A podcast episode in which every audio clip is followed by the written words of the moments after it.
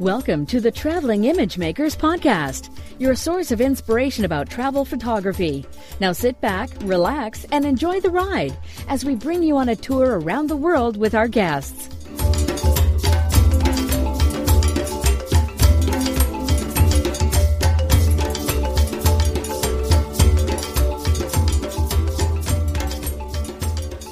Hi everyone, this is episode 68 of the Traveling Image Makers podcast with your hosts Ugo Cei and Ralph Velasco. You will be able to find all the links and show notes for this episode at ttim.photo forward slash 68. And now I'll give the microphone to Ralph for introducing our guest, Dave Bouskill of theplanetd.com.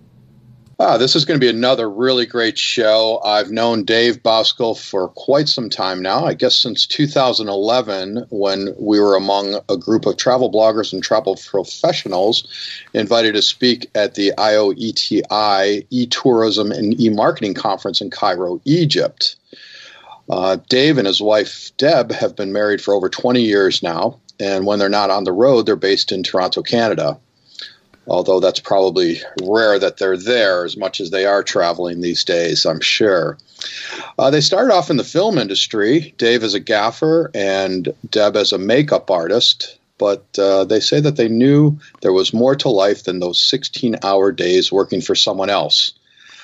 Uh, you've probably heard of their website, theplanetd.com. It's won many, many awards, including the Society of American Travel Writers Travel Blog of the Year Award. Uh, and National Geographic's website actually came in second place to them. It tells you uh, how, how powerful that is. Uh, they've also won the gold medal for Best Travel Blog in both 2014 and 2015. Best Illustration of Travel, again by the Society of the American Travel Writers. Sponsors, clients, and partners have included American Express, Expedia, TripIt, Quark Expeditions, TravelSmith, excuse me, TravelSmith, and many other prestigious brands. And it says a lot. Their motto is "Adventure is for everyone." Well, welcome to the show, Dave. How you doing? Ah, great. Thanks a lot for that great introduction, Ralph, and thanks for thanks for having me on. This is a, sounds like it's uh, it's going to be a fun podcast. it is. We have fun. Ugo, how are you doing? I'm doing great. I'm uh, just uh, getting ready for the weekend.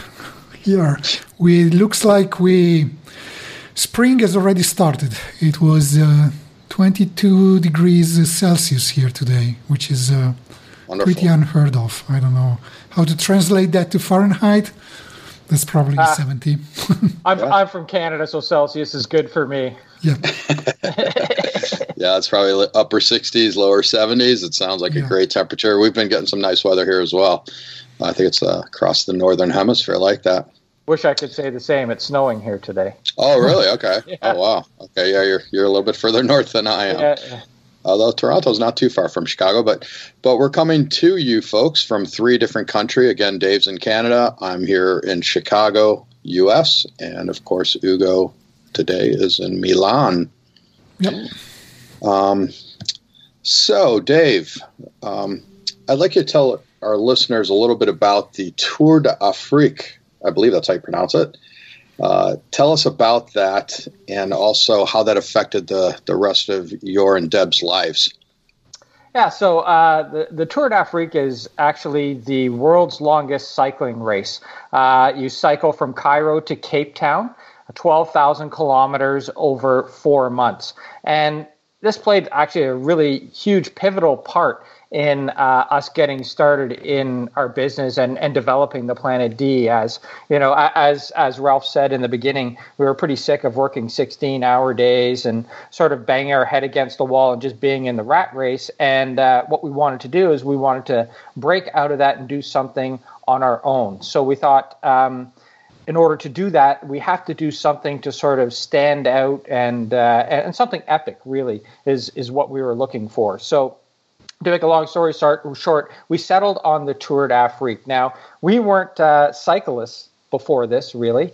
Um, so we took a year to train, um, and then uh, we hired a publicist. And I think this is one of the things that really helped us uh, get our name out there. We ended up securing a, a writing gig for uh, the Toronto Star while we were doing it. We had a lot of publicity up here nationally in Canada on television shows and stuff like that about what we were going to be doing. So um, that that really helped us. Also because it was such an epic thing to do to cycle the continent of Africa is, is was actually a really great hook as well. Now after we finished the uh, the Tour to d'Afrique we came home and we decided our big thing was that we wanted to get a television show. We came from the movie and TV background, so we thought that was sort of the next step for us. Um, obviously, that didn't happen as I'm sitting here now talking to you about the Planet D. Um, but what it did is for the Tour d'Afrique, we had to start a blog to keep family and friends updated into what was going on. So after the TV show, um, in essence, failed, uh, we decided to pursue the online world and, and look into how we could develop our brand because one of the reasons why the TV show didn't work was because nobody knew who we were. So, you know, there were guys like Jack Osbourne and uh, um, other actors doing shows, and they already had a name, and we didn't. So for us, it was very important to get out and build a brand so that people would actually come to us. So the Tour d'Afrique and being epic and you know being such a uh, a great physical challenge and a, a great physical accomplishment and mental challenge as well really helped us elevate ourselves into that role of Canada's adventure couple and eventually into our motto adventure is for everyone. Did De- did Deb win the overall women's uh, yes category? De- yep, Deb won the overall women's category, and uh, I finished with uh, EFI, which is uh, every uh, insert expletive inch. Um, uh, award, which is quite prestigious in that you take no time off for sickness or anything like that in the four months. You cycle every single inch of those 12,000 kilometers. So, out of 60 people that were in the race, I believe only 11 people uh, got EFI. So, uh, it was quite a prestigious thing to do. So, we did set out for what we wanted to accomplish. We wanted to win the race and we wanted to finish with EFI. Great story. Um, Dave, I, I think in um, between you and Deb, you're more into photography and Deb is more into video. Uh, is that right? And, and if it is, can you, can you explain to, to our audience how the two things work together, how you uh, combine content, video content, and stills to create the content for the Planet D website? Yeah, that is that's that's the way we break things up. Is I'm the photographer and Deb is uh, the videographer, and I think it works out really well because I mean we started the Planet D with the idea of it being very uh, very visually creative. Again, we came from that, that, that visual medium of the film business, so we wanted that to. Uh, you know transfer over into what we were doing online. So the combination of both video and photography works really well together in the sense that you know video gives you that overall feeling of what it's like to be be there and the experiences that we're having and the adventures that we're doing. Whereas our photography captures those individual moments that happen. So you not only get the overall but you get the, the, the detail in the photography and then you combine that with the great words that Deb puts together in her award-winning uh, um, writing, and you sort of have you can really get an all-round feeling for w- what a destination is like, or an adventure, or an activity. So you know the idea of pairing both video and photography together is something that allows the reader or the viewer to get a, a full experience rather than just one or the other. Could you imagine doing this on your own and not having someone like Deb to partner with? Definitely not. I think that, you know, part of our, our success is that we're able to do it together. And I think for both of us, you know, I mean, as you guys as photographers know, having an eye is so critical and being able to see shots and being able to uh, see things from a different perspective is important. And by having two different perspectives, I think it gives us a, a, little bit of an advantage rather than just having one way of looking at things. There's always a discussion that goes on into the creative process of creating videos and photos and posts. Uh, and there's always a banter back and forth. So, uh, taking in two people's perspective has, it gives us a more all-round, uh, or uh, the ability to offer a more all-round experience. I think.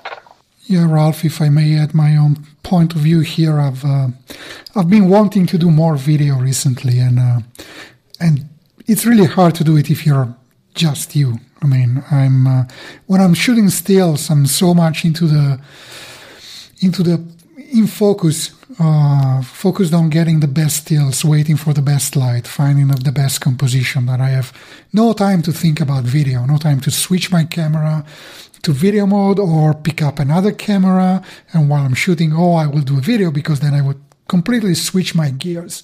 And I just found out that I that I can't do it when I'm in shooting stills. Um, I'll do it for hours, and then at the end of the day, I think, oh, I might have shot some video there, but it just didn't occur to me. So I think being two people, it's it's really uh, necessary for, for this kind of uh, for this kind of thing, at least for me. Yeah, I, I would completely agree because I think it's a it's a it's a completely different mindset when you go from shooting stills to thinking about how to shoot video. And uh, so I, com- I, I totally agree with you there. And I'll, I'll go through a whole day shooting stills, and then I was like, oh my god, why didn't I get some video? And I just uh, so I, I, I think that's a, a really nice advantage that you guys have there, Dave. For sure, and uh, and you know what we've learned over time too is to when we're on projects is you know if they want video and photos, then obviously the time that's required in the destination is a lot more than if we were just capturing photos or just capturing video. So I mean, video is insanely time consuming. I mean, photography is as well. I mean, in the same vein that you you have to scout locations, you have to be there for the best light and um, and all that kind of stuff. But you have to think of that also, as Ugo was saying, from a video standpoint. It's it's sort of a, a, a different mindset, but in the same situation. What's your workflow for video creation? I mean, what kind of equipment are you using, or you know, is Deb using? How are you editing video, publishing it? How does that yeah. look? Yeah, Yeah. so our, our workflow has obviously evolved over the over the years. Um, mainly it, it comes down to when we're capturing video in the destination, we have we have a, a, lot of equipment. But what we do is we choose and bring the stuff that works best for what we're going to be doing in that particular destination or whatever activities we're going to be doing. You know, we use GoPros, uh, video cameras, my Sony mirrorless cameras, uh, a drone. Um, you know, we have we have all this stuff that that that we cut together in order to, to to make our videos. So the process of capturing it is really, you know, probably the most um, time intensive. Uh, but there is a, a prep part that goes into we look at what the story idea is going to be beforehand before we get to the destination so we know basically what story we want to tell within the video the shots themselves are pretty much on the go you know we don't necessarily have a whole ton of time to plan out a video shoot. Um, so uh, we do fly a little bit by the seat of our pants there, but we, as long as we know the the story arc of what we want to tell, uh, we're getting better and better of knowing what footage we need in order to in order to make that happen. And really, Deb's the mastermind be, behind that because she does all the editing as well. Um, I just don't have the mindset of uh, of an editor, I don't think, to be able to see the whole story arc and know what you shot and put it all together. Um, because uh, I think because I'm a photographer, I, I, I really look at things in moments uh, rather than a whole story arc. I mean, I try to try and tell a story with my photos, but I don't necessarily visualize that before I go and do it. Whereas she has this great knack and and and talent for actually putting that together. And um, I think that's a again a huge advantage to have somebody to do that. You know, I don't have to go and and learn Final Cut Pro and all this kind of stuff. Uh, she does she does that part of it. So, and as in, in terms of workflow, it's uh, shoot. Um, then when we get to uh, back to our computers, obviously we back up everything on the road. Um, and then when we're editing, it's it's done on Final Cut Pro. Um, and everything is usually pushed out uh, through YouTube. So that's where we publish everything, and uh, it's on YouTube and then linked to our blog. So, I mean, the, the creation process behind video is quite labor intensive, uh, but I think um, you know telling those stories of destinations and stuff like that really is important to give the the viewer and the and the and the, and our fans an exact idea of what it's like to be there. Speaking of destinations, uh, a few years ago you went to Antarctica. So that's uh, starting to get a little bit more popular than it was. I think uh, we had already a couple of guests that have been to Antarctica on our show, and one was uh, Ron Clifford, and the other one I think was Martin Bailey. But yeah, I would like to, to know more about Antarctica. What's uh, what's so great about it? What, what's your your view? How do you see Antarctica with your own eyes? Well, you know, Antarctica to me is uh, whenever people ask me what my favorite destination is, which I sort of hate that question, but uh, when I do get it, I, I, I do say Antarctica, and and the reason I say this is because it's really one of the places uh, on this planet that are, are, are pretty much untouched. Uh, when you get down there, you know, everybody's searching for those off the beaten path destinations and trying to get away from crowds and tourists and stuff like that. And getting down to Antarctica really gives you that feeling. And it also, for me, it's it com- it's the perfect combination between um, the beauty and power of Mother Nature combined with this amazing um, animal and wildlife encounters. And i don't think anywhere on earth you can you can have this kind of encounter. The galapagos yes as far as uh, animals are concerned but in terms of combining a, a, a co- completely unique landscape with uh, a wildlife experience like you know we kayak down there and i'm kayaking up uh, kayaking up to ice floes with leopard seals sitting on them. I had a minke whale surface you know less than you know four meters away from my boat and you know dipping your paddle in the the brash ice. All these experiences that you have down there are um, things that really stick with you forever and experiences that i don't think that you can have anywhere else. And being able to get down there and every time you go down there you discover new things. You know when we were down there before we went down through unnamed uh, unnamed straits and fjords because they hadn't you know the ice obviously the ice is a, is a problem down there in that with global warming it's it's melting but it, that is also opening up uh, a lot more places that you couldn't get to before. So it's it, it's a great combination of not only exploration but uh, discovery and great wildlife encounters as well is there any special gear or must know tips for traveling and photographing in that kind of environment that you would recommend? Yeah, a few things. I mean, uh, if you're shooting in any sort of cold weather environment, one thing I, I, highly recommend is is I brought very large size Ziploc bags, which worked really well for me um, when I'm bringing my camera in and out because I was down on a boat. Uh, there were three or four people who had their cameras die on them uh, while they're down there, only because of the moisture that accumulates if you if you bring it from obviously an extreme cold uh, temperature into a, a warm ship. Um, so I recommend having those. Uh, I would also recommend bringing two bodies. Um, you know, I, I, almost exclusively shoot with two bodies anyway, but I think it's really important down there um, being able to have one body with a wide lens on it and and being able to capture those beautiful landscapes, but also be ready with your second body with a longer lens on it that you can grab all those great wildlife moments.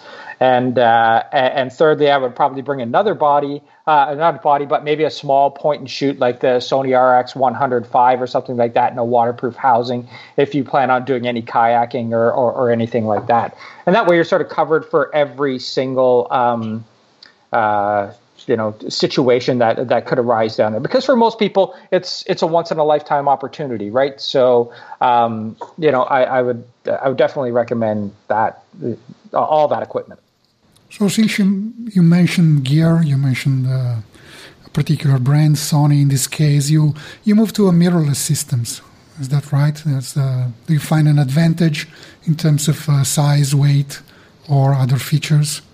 For sure. You know, uh, my back is definitely thanking me for moving from my Canon system uh, over to the, the Sony system.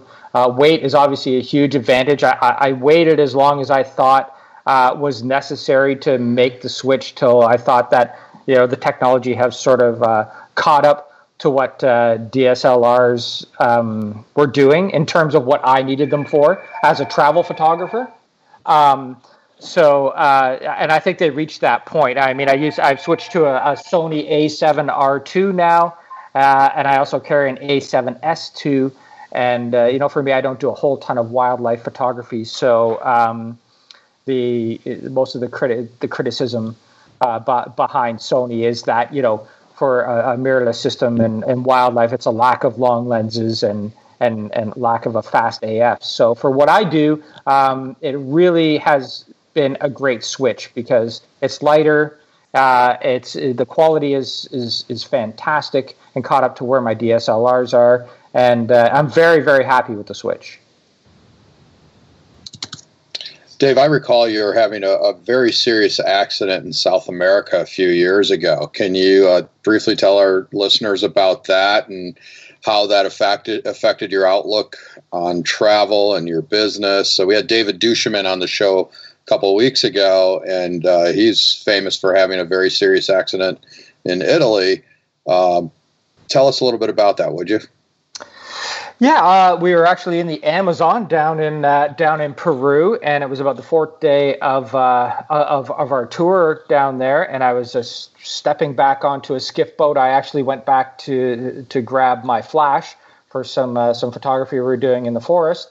And as I was stepping down on the stairs, I my feet went out from underneath me, and uh, I landed on the metal stairs with my back and and broke two vertebrae in my back in the Amazon. So uh, it was a quite quite the ordeal there of where I had to be airlifted out of the Amazon, spent eight d eight days in the hospital in Iquitos, and then had to be airlifted home here to Canada, and another three months in in recovery from that. And I, I think that you know that that experience definitely um, made both of us, both Deb and I, realize that it, you know things can end at any time and and your life can change on a dime and it doesn't have to be doing a crazy adventure and it doesn't have to be do something you know loony that people think you're crazy for doing uh, like bungee jumping or something like that. It can be slipping on some stairs. And that really opened my eyes into the sense that you know we really need to concentrate and and on what we really want to do and what we love and our passion.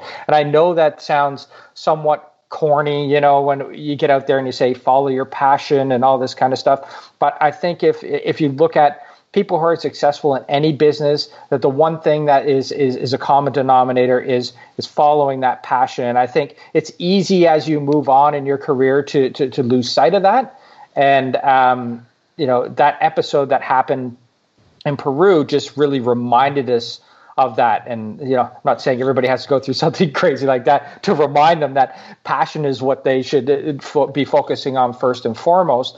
But it really made me realize how fragile life is, and that I need to take life by the horns and, and realize how lucky I am to you know be married to uh, this wonderful woman and have a great career and great friends and and appreciate them every day. So it was a really big eye opener for for both of us. I think this really ties into the, the next question I wanted to ask you, and um, this was inspired by reading on your on your blog uh, this this sentence which says uh, your purpose shouldn't consume you, and I think it's uh, it's very important to keep that in mind because uh, some people think that it's. Uh, the life of travel and blogging is like an endless cruise, but when it is also your work, and this is what you explain in that blog post if i understand well is that you you end up working 24 hours a day. It's always work and work and work because uh, uh, that, that's your your life is your work. So you you took time to to step back and look at your uh, life and, and, reconsider your life. So uh, how, how do you find the right balance between life and work with the kind of life that you lead well, I think it. Uh, I, I, think it. Ba- the key word there is definitely balance, and I think everybody struggles, especially in today's day and age, to find that with you know constant social media and 24 hour day news and all that kind of stuff. I think it's you know what we try and do is is step back and take some time for ourselves, uh, at least a little bit every day. Uh, it's it's that we still struggle with it most definitely in that because we are so passionate in what we do and we love creating things together that you know we we do tend to spend you know sometimes 14 15 hours a day working. But you know one thing i did realize from that accident is that you do have to step back and take time for yourself and take time to reconnect with friends. And really, my advice to people who uh, are, are doing something that they love and throw everything into it is to make sure that you do step back and spend time with friends and take time for yourself because it's very easy to get consumed by uh, by what you're doing, or like I said, you know, your your your purpose becoming your your whole life and consuming you. And I think by um, just adding a little bit of me time every single day, I think that allows you to achieve a little bit of balance in your life. I don't know whether I don't know anybody who's gotten to that perfect 50-50 balance and that you know you know this is this is the, the perfect way to do things because things are constantly changing in this world um, but it's important to be aware of it and i think if you're aware of it then you will always take steps to actually enrich your life and find moments for yourself and your loved ones and your relationship yeah completely agree well, Dave, what other trips, assignments, or speaking engagements do you guys have coming up in the near future that you want to tell us about? Well, uh, we're going to be uh, heading to Scotland for the first time. We've never been there, uh, believe it or not. So we're heading there to uh, help uh, help visit Scotland, promote the uh, North Coast 500, which is like Scotland's answer to Route 66 in the U.S. So I'm very much looking forward to that. And then after that, we're heading off to Istanbul to speak at a conference there in Turkey and spending a little bit of time in Turkey. And then uh, what do we do for after that? Then we are heading to uh, do our own project with um, two other travel bloggers where we're doing like an adventure, um, uh, like an adventure race ourselves through the Balkans. So from Turkey to Tuscany, uh, all broadcast live on social media where our fans and everybody else can have an input on adventures that we do and uh, we're showcasing everything in real time. So uh, our idea behind that project is um, is really just to showcase something that is you know a lot of shows out there that are you know the adventure race kind of things are a little bit contrived and this will be more in the moment more raw and uh, sort of what social media is a, is a little bit more about. So that's called the Globetrotting Challenge, and you can you can follow us on our channels, and that'll be uh, we'll be promoting that a little bit more in the next month. So we're really looking forward to that. What, what kind of race? Cycling? Uh, no, it'll be just a traveling race. So what it'll be, it will pit uh, will pit two travel couples against each other, in which we will be challenging each other to do things uh, on a certain budget to get from Turkey to Tuscany in a certain amount of time, and then uh, our readers will have input on on challenges that we'll do and things like that, and then uh, we end in a villa in Tuscany, and uh, there'll be a winner crown there. So should be fun. Cool. And you said you're going to do. Um more uh, live video, right? You find that streaming. What are you going to to use? Facebook Live, uh, Instagram. What's your favorite uh, outlet yeah, these days? It, it, will definitely be both. It'll be uh, uh, Facebook Live and Instagram Stories will be the two uh, the the real live platforms that we'll be focusing on on this race. So I think both are a great way to uh, to, to, to, showcase not only um, the adventures that we're doing, but when it comes down to competition, it's great to have two people pitted against each other and see their opinions uh, that go out to uh, to their followers as well as the cross promotion that happens between everybody. So it's about you know introducing uh, a, a, little bit of spontaneity rather than things that are so planned out there I find in today's world of social media. Everything is scheduled and calculated, and this is meant to be a little bit more random. Should be fun. Yeah, I, am looking forward to it. It should be great. when does that actually take place that you're doing that, Dave? Uh, that will take place from uh, April um, April 23rd till May 5th. That's uh, about a couple of weeks, right? So it's pretty yes. packed. Going from Istanbul to Italy. So you you land up here in Italy in May. We, we will, yes, uh, Tuscany in May, and it's all overland, traveling by you know local buses, uh, uh-huh. you know local trains, whatever, wherever it may be. However, we can get around on uh, on a relatively uh, tight budget. Uh, well, Dave, it's really a pleasure to have you on the show. Where can our listeners find out more about you and Deb online?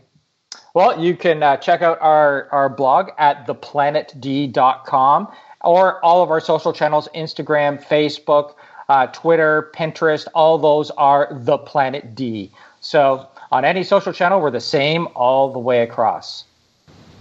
Yeah, and we'll certainly have li- links to that in the show notes. Uh, anything else, Ugo? No, I'd just like uh, to thank uh, Dave for uh, for being with us today. It's been really inspiring and, and fun, and I'm looking forward to to watching that show. I'll uh, check out. You'll probably find it on your on your site or Facebook page. So I'll uh, maybe we can meet up in Italy at the end of it. That's a, that sounds like a plan, definitely. Yeah. And thanks a lot for having me on. I really uh, I really appreciate it, and it's just such a it's great chatting with you guys and and just talking about photography and travel because we love to talk about that. well, thanks again, Dave. So, Ugo, before we sign off, do you have any trips, workshops, or other speaking engagements coming up in the near future? Uh, we actually recently launched, or rather soft launched, our uh, uh, workshop for the Venice Carnival for next year. Uh, it's just been published on the website. And uh, if anyone is interested, you can find it all the information at mediterraneanphototours.com slash Venice 2018. Yeah, and if you'd like more information about me, please visit my website at photoenrichment.com. You can also follow me on all the social media platforms at both at photoenrichment and at Ralph Velasco. And if you have an interest in learning how to organize and lead your own special interest tours, whether around the world or around the corner, be sure to visit my new website at tourorganizertraining.com to register to receive more information as this program develops. I'm starting to teach people how to organize and lead their own trips. Uh, to find out more about Ugo, you can visit his website at ucphoto.me and by Googling him and he's uh, all over all the social media platforms. And please, if you've been listening to and enjoying the show, be sure to tell your friends to put in a review on iTunes. This really helps us to get noticed by our listeners. Thanks, folks. Thanks a lot, guys. Have a great one. Take care. Bye. Cheers.